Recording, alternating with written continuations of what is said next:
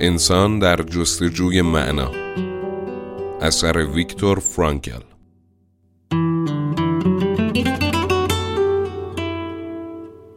شما از رادیو بامداد میشنوید. قسمت اول.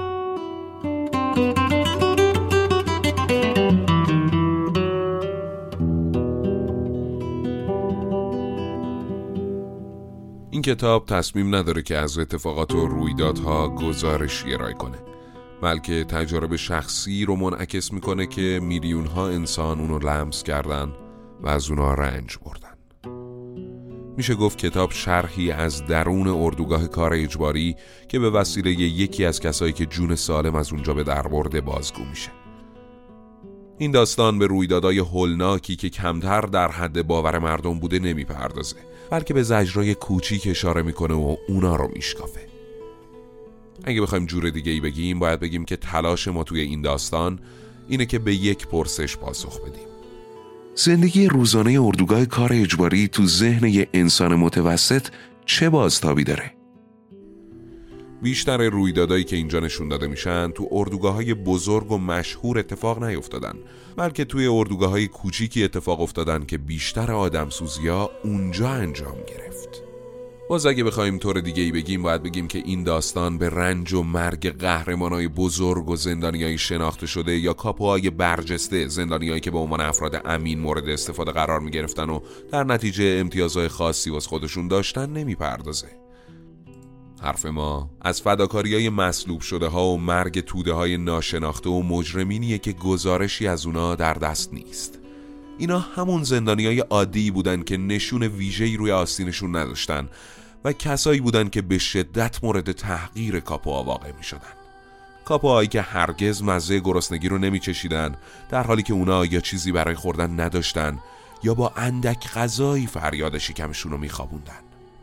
این در حالیه که زندگی و گذران خیلی از کاپوها تو اردوگاه ها بهتر از زندگی بیرون اردوگاهشون بود.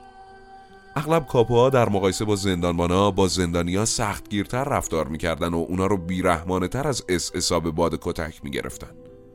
ناگفته نمونه که کاپوها رو از میون زندونیایی انتخاب می‌کردن که شخصیتشون نشون اون چنان رفتاری بود که اس اسا انتظارشو داشتن. و اگه احیانا در عمل خلاف خواسته و انتظار اس اسا تشخیص داده می‌شدن بیدرنگ از کارشون برکنار می‌شدن. کاپا به سرعت خلق و خوی اسسا و زندانی های اردوگاه ها رو پیدا می‌کردن و بنابراین در مورد اونا هم میشه بر پایه اصول روانشناسی داوری کرد. کسایی که بیرون زندان بودن درباره زندانیا به خاطر اینکه تحت تاثیر عواطف و احساسات ترحم‌آمیز واقع می شدن تصورهای نادرستی داشتن.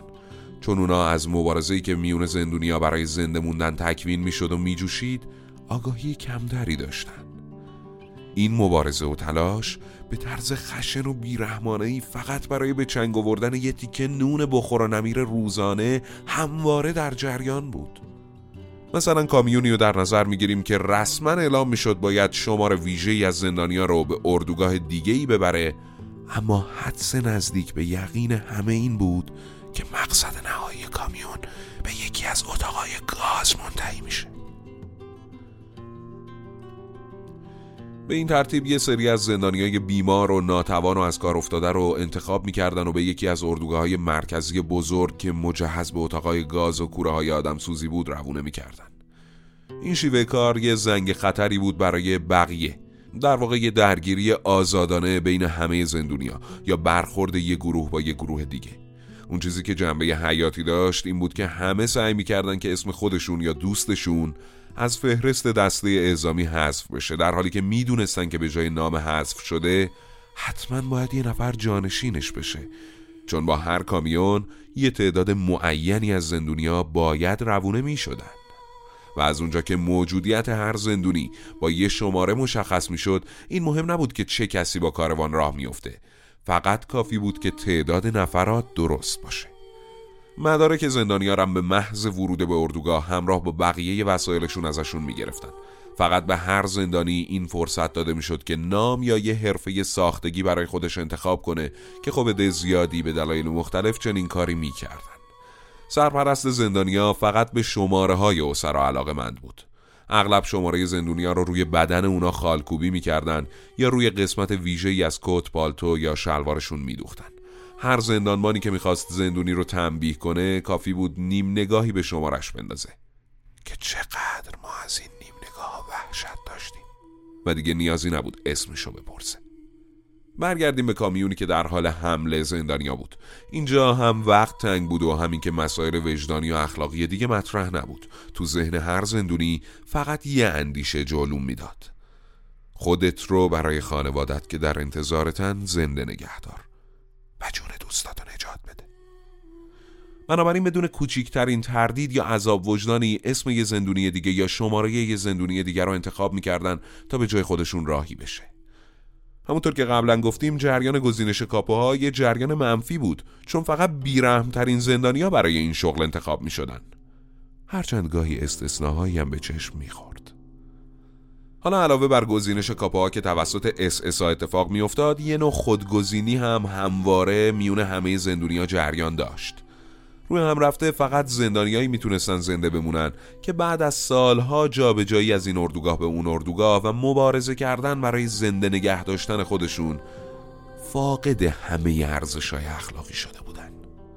اونا برای نجات جون خودشون حاضر بودن دست به هر کاری بزنن.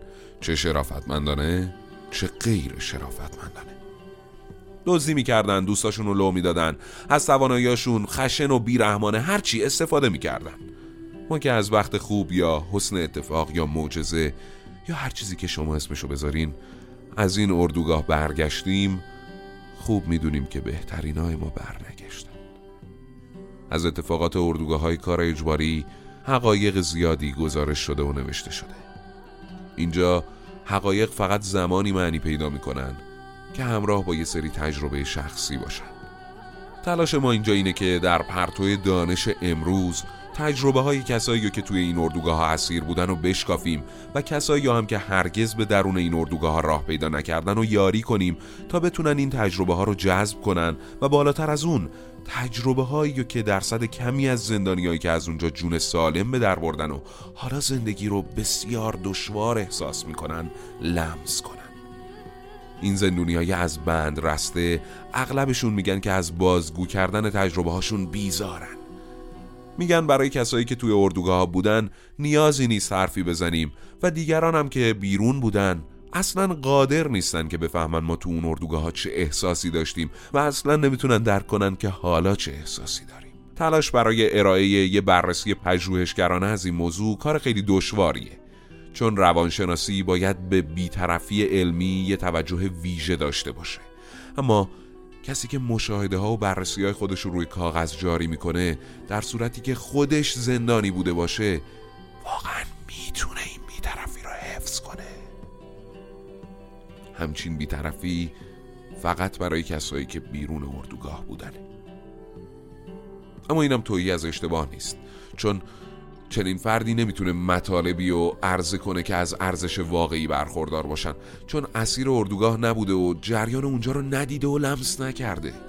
بنابراین ممکنه داوریاش نادرست باشه ارزگابیاش دور از ذهن باشه. پس باید با هم تلاش کنیم تا از هر گونه جهتگیری شخصی اجتناب کنیم که این مسئله مشکل واقعی کتابیه که دارید میشنوید.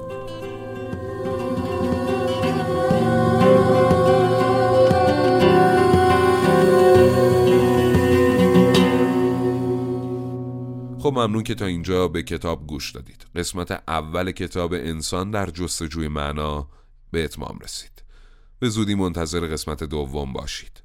از کانال تلگرام رادیو بامداد یا از ساند کلود یا از شنوتو.